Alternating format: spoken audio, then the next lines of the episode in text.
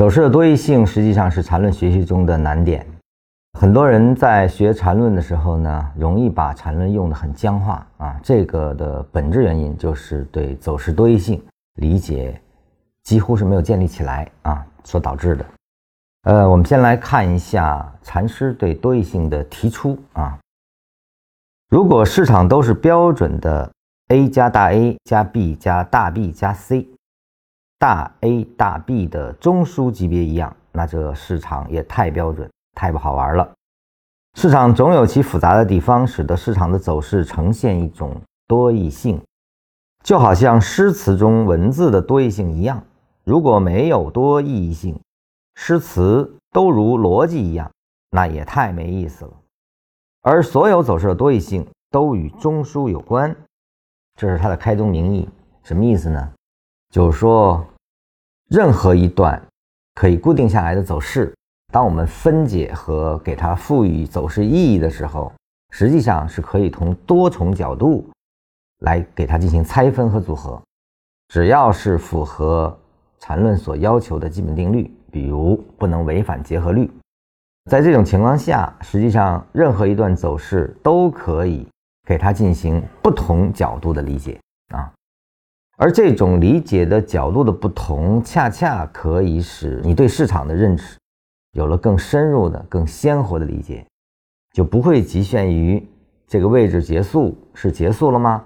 还是它这个现在是处于哪一个运动中啊？它变成了不是唯一的一种解读，你对市场的演绎也才可能丰富起来。在这段里的大 A 大 B。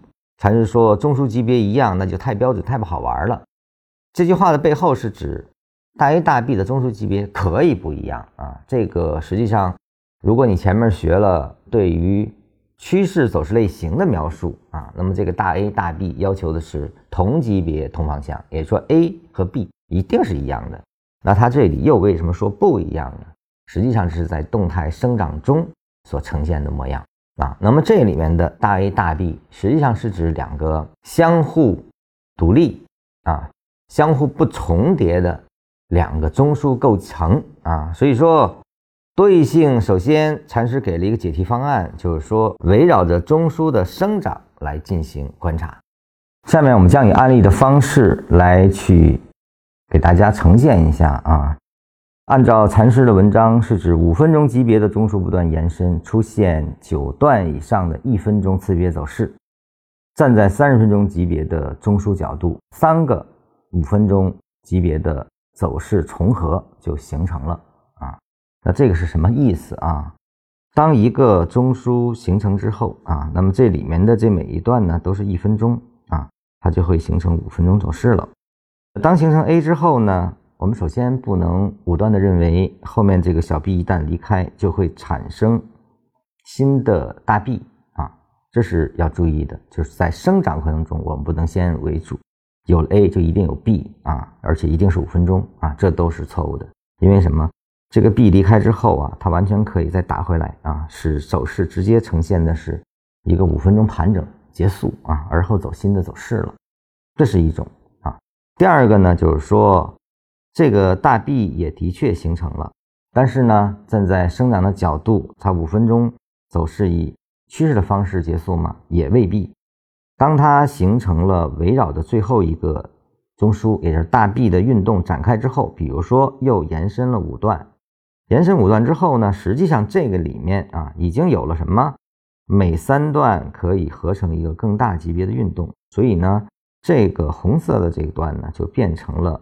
一个更大级别的三十分钟走势了啊，也就是说，我们既不能认为一定没有 B 的出现，或者一定有这个大 B 的出现，也不能认为大 B 结束之后它就不再生长啊，它就可以结束，它完全可以站在大 B 的基础上，通过延伸的方式使其变化。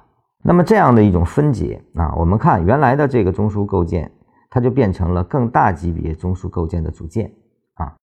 这里面就形成了三十分钟运动的生长，那这个实际上就是一种多义性啊，也就是说，在禅师眼里，那个大 A 和最后形成的这个所谓的大 B 啊，这两个的位置是错开的啊，我们说是没有关系的，但是呢，这个 B 实际上变成了更大的 A，就是说我们对原有走势的分别的时候，你是可以把这个地方前面以大 A 大 B 的方式处理成一个五分钟，而后呢，把后面这个呢再处理一个新的五分钟运动，我们这。几段的运动，实际上它既可以是两个五分钟运动的相连，也是一个以延伸方式构建了一个三十分钟中枢的形成过程。啊，这两种解释其实都是没有问题的。站在多义性下，这两种划分都是成立的，而且都是符合运算标准，你依然是不会有任何的操作问题。